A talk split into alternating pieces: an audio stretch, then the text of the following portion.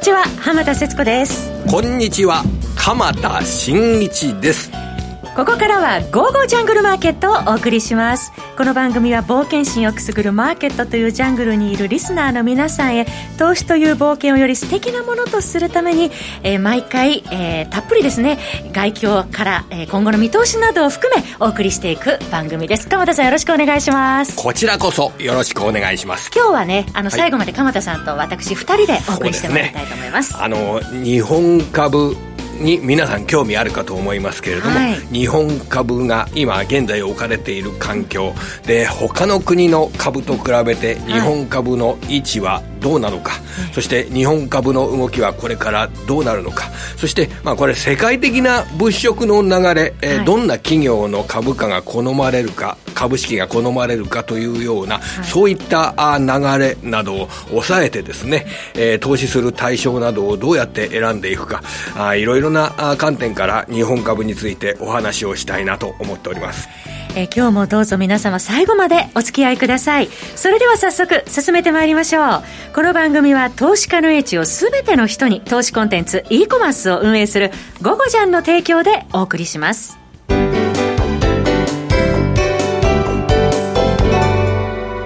それではまずはじめに、今日の東京市場を振り返ってまいりたいと思います。はい。あの、日経平均トピックスとも高値をつけてから3週間余り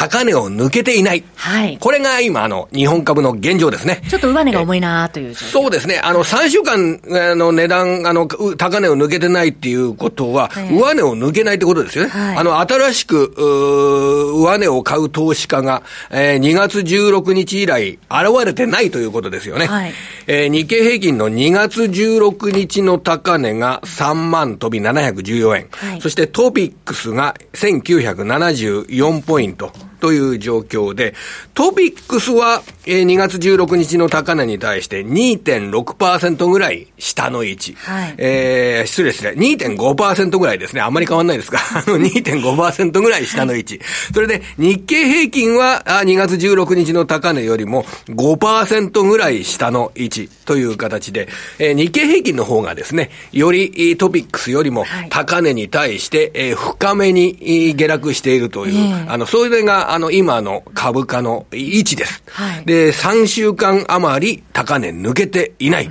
で、そこで、はい、まあ、でも全然これで抜けないだろうっていうような考え方はもちろん持ってないです。だってトピックスはこれからですね、はい、えー、2.6%ぐらい上昇すれば、また高値という形になります。うん、えー、1974ポイントの高値まで、えー、そう、今日の終値ってどのぐらいでしたっけ？トピックスですか、えー、えー、今日は1924.92ポイントで終えてますね、はい、だからもう50ポイントぐらい上がれば、はいね、50ポイントぐらい上がれば高値ですから。2月16日の高値に届きますね。これは、あもう射程距離の位置にあるというふうに考えていいです。で、えー、このトピックスの方が日経平均よりも強めの位置にあるということを念頭に、はい、他の国の株価の水準というのを見てみると、はい、えー、ニューヨークダウ。はいこれはもう史上最高値ですね。はい、再び超えてまいりました。もう文句なく終値でも取引時間中でも史上最高値ですから、はい、歴史上一番高い位置にあるのがニューヨークダウで、もう高値取ってます。はい、で、ナスダック総合指数は2月16日の高値14,175ポイントに対して、今3月10日、えー、昨日の終値が8%ぐらい下の位置です。はい、ですからニューヨークダウが一番強い。うんで、えー、次にトピックス。で、次に日経平均。ナスダック総合指数は一番えー、高値に対して弱いという、その構図がわかりますよね、はい、で、ニューヨークダウというのは、やはりダウ工業株というふうな、あ酔い方をしますから、これ、はい、景気敏感株的な会社が非常に多くて、まあ、資源株などもですね、はい、エクソン、エクソンモービルはちょっと除外されちゃったんですが、あの、シェブロンが、あの、資源株としてあります。あるいは、まあ、キャタピラーですとか、うん、ボーイングですとか、そういった資本財の、まあ、ちょっと重量級の株ですね、重いなーっていう感じの株。こちらの方が、あの、主力株ですから、要は景気敏感株を買う流れというのは、かなりえー、気合が入ってると。そうですね、ね。あプラスして伺ってもいいですか、うん、岡本さん、その景気動向に敏感なあのダウの輸送株指数も、はいはい、過去最高値更新してまし、ね、そうですね、ニューヨークダウに先んじるような形でですね、はい、強い値動きになってますから、輸送株ってあの移動する株ですよね、はい、物を移動するときに使われる株ですよね、うん、ですからもう考え方としては、えー、えー、コロナウイルスのワクチンの効果などが4、6月以降、アメリカの国の中で、えー、前向きな効果が出てくる。それから、給付金の注入によって、個人消費ですとかが4、6月以降、非常に高い水準になる。えー、という形で、えー、今までコロナの災いの中で、えー、苦しんでいた産業、まあ、外食チェーンですとか、あそういったところのお仕事が増える。そしてまあ、あ1年後まで考えれば、あの、空の輸送なども、えー、車の輸送なども、えー、船の輸送なども非常に高い水準になっていくだろう。もう船の輸送は非常に市況が高い、今でも状況ですけれどもね、そのあたりの景気回復の本格化といったものが、まあ、ニューヨークダウの強さに現れていると考えていいと思います。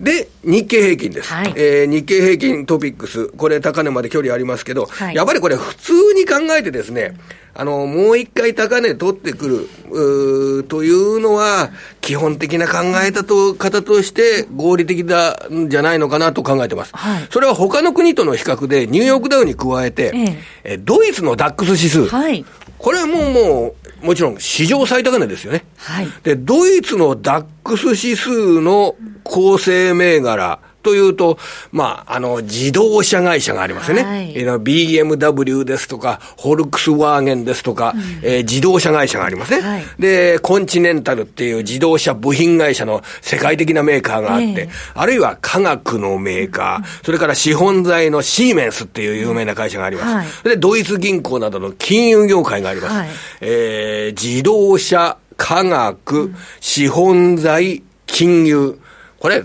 トピックスと似てるんじゃないですか？産業構造が似てますよね、うん、そうですね。そのあたり考えると、はい、ドイツのダックス指数が歴史上の高値を更新してるんですから、はい、それで日本株がもう一回高値を更新して来ないと言い切る根拠がないんですよね。うんで、じゃあ、あ日本株はなんで、えー、3週間余り高値を抜けてないんだというふうに言われれば、はい、僕はやっぱり、あの、需給的な要因というんでしょうかね。あの、ちょっとはしゃぎすぎたっていう、その日経平均っていうのは、かなりあの、指数構成の比率の大きな銘柄が上位5銘柄で30%ぐらいの比率を占めている。えーはい、まあ、代表的な例が、あの、ファーストリテイリングですね。50円額面の見なしで10万円。そして、あの、ソフトバンクグループ、これは50円額面にすると、には6倍して株価水準を考えなければいけない。はい、そのあたりがね、えー、2月の16日の高値つけていくか、つけ、つけに行く過程で、ぐんぐん買われましたよね。ちょっと上昇ピッチ早かったですね。そうそうそう。まさにその通りですね。うん、ちょっとちょっと買われすぎなんじゃないの？いくらなんだって、はい、企業に、ファーストリテイリングの企業価値といったものに、まあ根本的な変化が1週間前と比べて現れてるわけじゃないのに、こんなにファーストリテイリングが買われるっていうことは、やっぱり日経平均を上げようというような、そういう作用が働いてるんじゃないのかなっていうような、そんな思惑まで、やっぱりこれ、発生するじゃないですか。一部の株がね、牽引していったっていうところありましたからね。そのあたりのやりすぎ感の反動というような、あその部分が結構効いてるんじゃないのかなというふうに考えてます。ということは、赤俣さん、うん、今のこの上値を勢いが弱まっているのは、一時的だと見ていい？そうですね。あの、やっぱりここは、えー、で例えば明日3月の S q になるじゃないですか。S q 控えてますけど、あの、基本的に僕は3月の S q の直前、今日がその、いわゆる3月ですから、あの、オプションと先物、両方とも3月切りが最終売買日になるわけですよね。それで明日、あの、かなり大きな商いになって、えー、先物の S q 値における生産、で、オプションの S q 値における生産が行われる、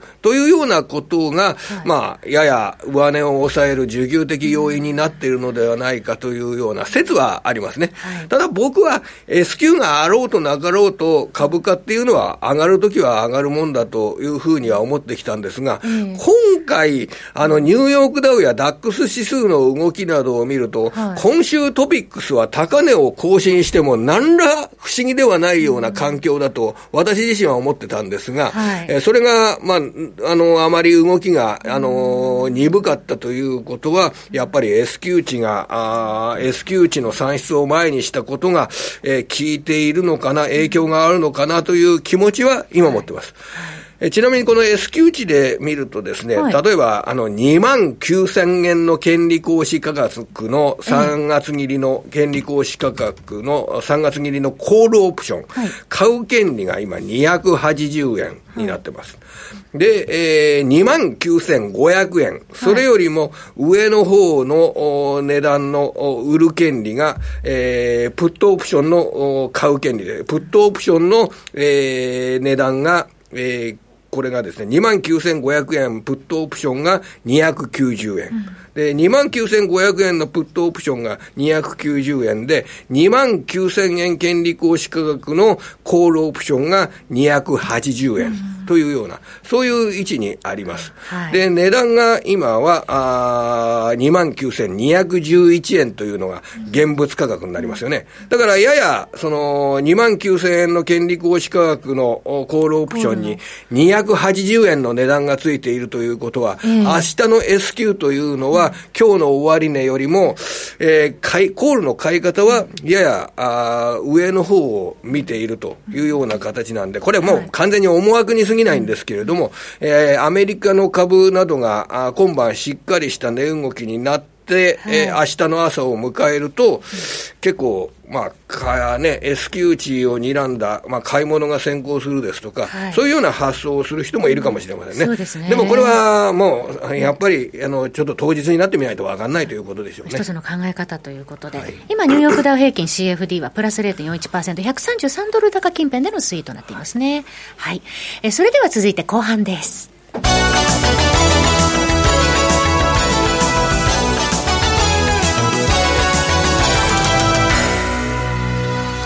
それではここからは赤俣さんに今後の株の、ね、えー、方向性、基本的な方向性についても株価の方向性でいうとですね、はい、いや、もう、昨日ニューヨークダウンが新高値取ってるんですよね。はい、で、昨日ニューヨークダウンが新高値取っていて、私はまあこんな言い方しかできないんですけれども、はい、昨日が株価上昇、世界の株価上昇のゴールになったなんていうような根拠がないとしか言いようがありませんよね。はい、これもう、あの、新高値っていうのは歴史上一番高いところをつけてるのがニューヨークダウですから、はい、今株価が上がってる。その上がってることに対して、えー、その上がっていることが、あ止まるとか、逆の動きになるとかいうような大きな根拠が出て、えー、くるはずがないというのが、あの、現状の考え方です。根拠がわわからないので、結局今のところ、その流れが、まあ、継続するというような方向で株価の動向を考えた方がいいのではないかというのが基本的な考え方です。はい、それで、えー今度、そのアメリカの経済の状況というのは、やっぱりすごく大切な部分でして、はい、で、えー、例えば、昨年から株価っていうのは大きくコロナショックの後、1年前の3月に対して、ぐんぐん株価この1年間で上がりましたよね。はい、で、その同じ給付金の活用というような観点、アメリカの政府からあ家計に注入された給付金の使い方という観点でいうと、はい、昨年はコロナの災いの中で人々はあまりそれを使えませんでしたね。あの、要は旅行に行く人、レストランに行く人、去年アメリカ人でも増えたか減ったかというと、もう減ったとしか言いようがないわけですね。えー、もいけないっていう状況ですよね。じゃあ、お金を使えないのでよく言われたのが、あその給付金をベースに、はい、えー株式投資、ロビンフッターっていう言葉が流行りましたけれども、はい、それで株式投資を行うというような方が増えた。それで株価はうまく上がった。上がっているので、その株価が上がることで利益が増えて、その乗り換えの対象も上がるような形で、うまく回転が効くというような状況になったというのが昨年の動きです。要は、株式にた、あの、アメリカ政府の給付金が家計に行って、その家計で株式投資が行われて、株価の回転がどんどん効いたというような、そういった構図で、えー、株価の動きというのが語られることがあります。これはやはり金融相場的な色彩があるかと思いますが、はい、今年もえー、3月、もうこれでですね、あの、昨日、下院でも、これ、はい、予算が成立しましたけれども、はい、これで、えー、お金がまた、あの、給付されますよね。はい、で、それは、今回、4、6月期以降、コロナウイルスワクチンの効果とともに、去年と違った使い方がされるように思いませんかね。うん、あの外食に行く。ね、どこどこでは、あの、何ヶ月ぶりに外で、レストランが外で開業するようになったっていう話がよく入ってきますよね。はい、それと今度は、リアルにお金を使うような段階に入ってきますね。流れてきますね。リアルにお金を使う段階に入ってくる。はい、で、それで、えー、人々は、えー、レストランに行って、てお金を使う、はい、あるいは遊びに行く、あのー、ね、ディズニーランドに行って、本場のディズニーランドに行ってお金を使う、はい、えー、あるいはあ住宅の投資はちょっと給付金じゃ買えないですかね。あの、給付金で住宅の投資は買えないけれども、その在宅ワークで住宅で広めの住宅の買いを買った人が、えその住宅周りの、えー、備品を購入することに、この住宅金を使うですとか、えー、あそのあたりのお金の使い方になって、はい、今度はリアルマネーですね。リアルマネーが、リアルなものを買うというような形になります。この4、6月期、アメリカ経済は。で、それが、あのー、一般の、このマネーの解説にで観点で言うと、ちょっと去年よりも株価の動きというのは迫力を欠くんじゃないかっていう説につながってる部分があるんですよね。あのー、去年は直接的に株が買われた方が株価が上がる。はい、で、えー、それが給付金効果によってあったけど、今年はお金の使い道があるじゃないかと。はい、えー、株式投資のみならず。外に出ていけるんだから、実際みんな自分のために使う。うん、なんで株式投資でお金を稼ぐかというと、そのお金、使うためにあるんですよね。うん、増えた金を使うために、えー、人々はお金を運用して増やすわけですよね。はい、で、それをいよいよ我慢してきた、1年間我慢してきたものを使うような段階に入りますよね。そうすると、株式投資にお金が使われなくて、てリアルな経済に使われるから、株価の勢いが落ちるんじゃないかっていう人がいますけど、そういうことにはならない、と僕は思います。なぜなら、これ、企業価値が上がっていくからです。企業価値。お金が注入されて、企業の売り上げが増えて、利益が増えて、え投資する企業の価値が上がってきて、投資する企業から得られる配当金が増えてくるので、今度は企業価値が上がってくる。で、企業価値が上がってくれば、そこに投資した方が儲かるんだったら投資しますよね。企業価値から私たちも利益を得られるっていうことですね。そうそうそう。利益が増えれば、当然それって株に通してプラス要因ですから、じゃあその株を買うお金っていうのは必ず出てくる。で、そこの中で、経済が拡大する中で、今、金利というキーワードがあります、はい、金利というキーワードがあって、それで、金利というキーワードはやっぱり上がっていく。あの、年の初めて、アメリカの金利、ね、0.9%とか、そういう水準だったのが、1.6%台まで上がって、今もまた1.5%ぐらいになって、はい、明らかにこれ、金利は上がってるわけですよね。で、金利が上がってくると、えー、1.5%で、えー、お金が回るんだったら、じゃあ、変動する株よりも、インカムゲインの得られる債券の投資の方がいいやと言って、えー、えー、その30年債ですとか10年債ですとか、30年債は2.3%ぐらいの利回りありますけど、はい、そっちの方に、を好むようなお金っていうのはこれ必ずあります。えー、で、そこにお金が移動すると、株式市場から債券市場にお金が移動してくるというようなことが先行き考えられるんですけど、はい、でも、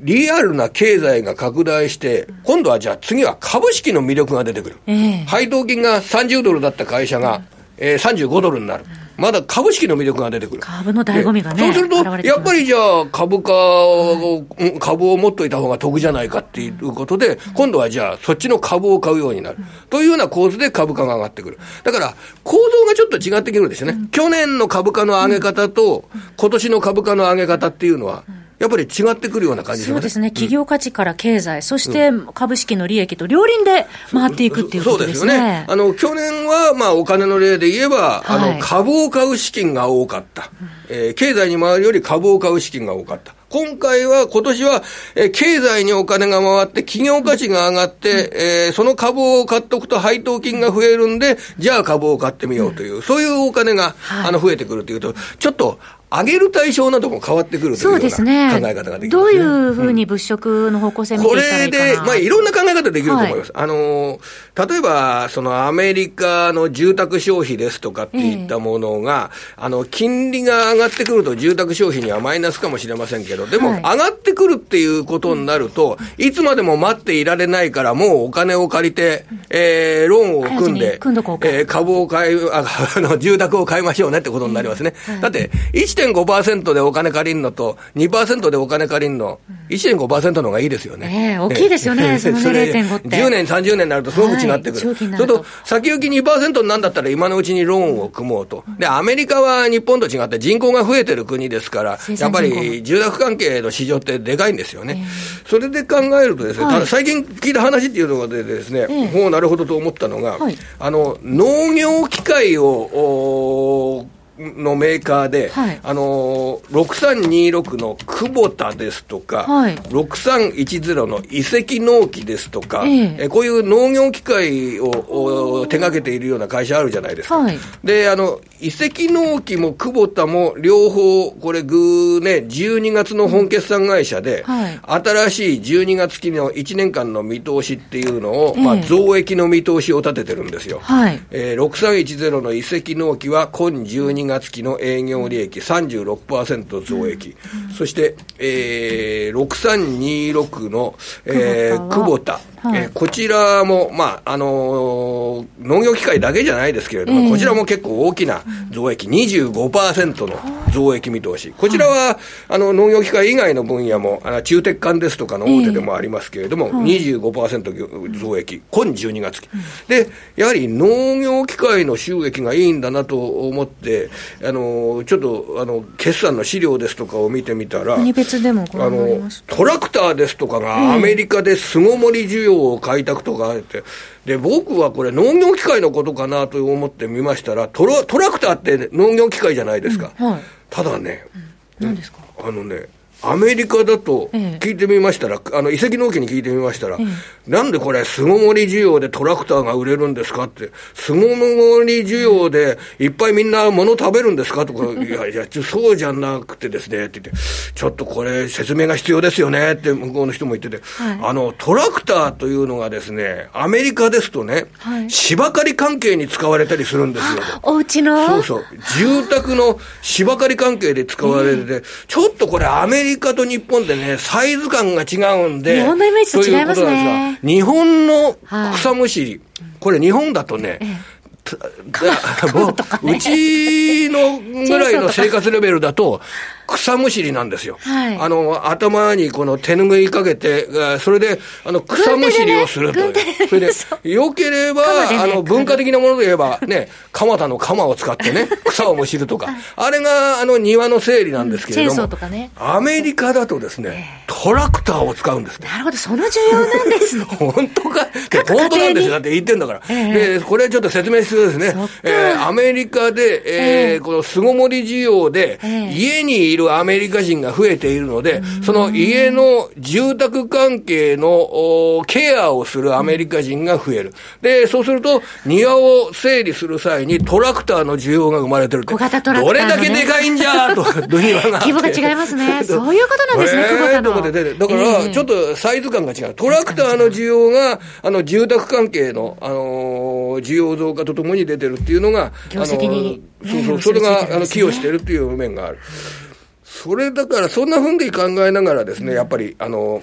銘柄住宅関係なんかが、アメリカで住宅関係が強いっていうので、こういう日本企業を見たりですとかね。前に、鎌田さん、この午後ちゃんでも紹介してくださった、例えばですけども、住友林業でも、はいはい。あの、お家のね。そうですね。あの、まさにそういう、あの、いい点だと思います。あの、例えば、住友林業って会社はね、お家だの、日本だと、あの、木造住宅で、かなりブランド力の、あの、ね、いい会社なんですよ。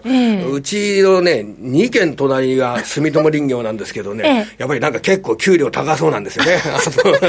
あの、中古の住宅でもね、結構住友林業のお宅で作られたとちょっとお高かったり、ね、日本だとやっぱりブランド力、ブランド力木のブランド力っていうのはありますよね、はい、木造住宅の。えー、で、で、住友純子林業はそうそう、あの、うん、浜田さんと話し合ったことありますけど、うん、実際営業利益、今年度の見通しの営業利益の8割方を海外でですね、はい、あの、稼いでるというようなことで知られるような会社で、あ具体的に言うと、今12月期の営業利益800億円なんですけど、え海外で7割ですね、560億円。えー、800億円の営業利益、今12月期の見通しのうち、7割の560億円を海外で稼いでいる。で、それで海外の中の主力が、えー、アメリカという形なんで、アメリカとオーストラリアなんですけどね、はい、アメリカという形なんで、オーストラリアも結構ね、住宅の環境良くなってるそうですけど、僕も伺ったんですよ、ここで、えー、そういう観点で、住宅関係なんかは面白いです。ね。まあ、高金利でしたけどね、やっぱりそのちょっと金利も、ね、下がってきてるっていうなんか、だって、オーストラリアだって、これ、歴史的な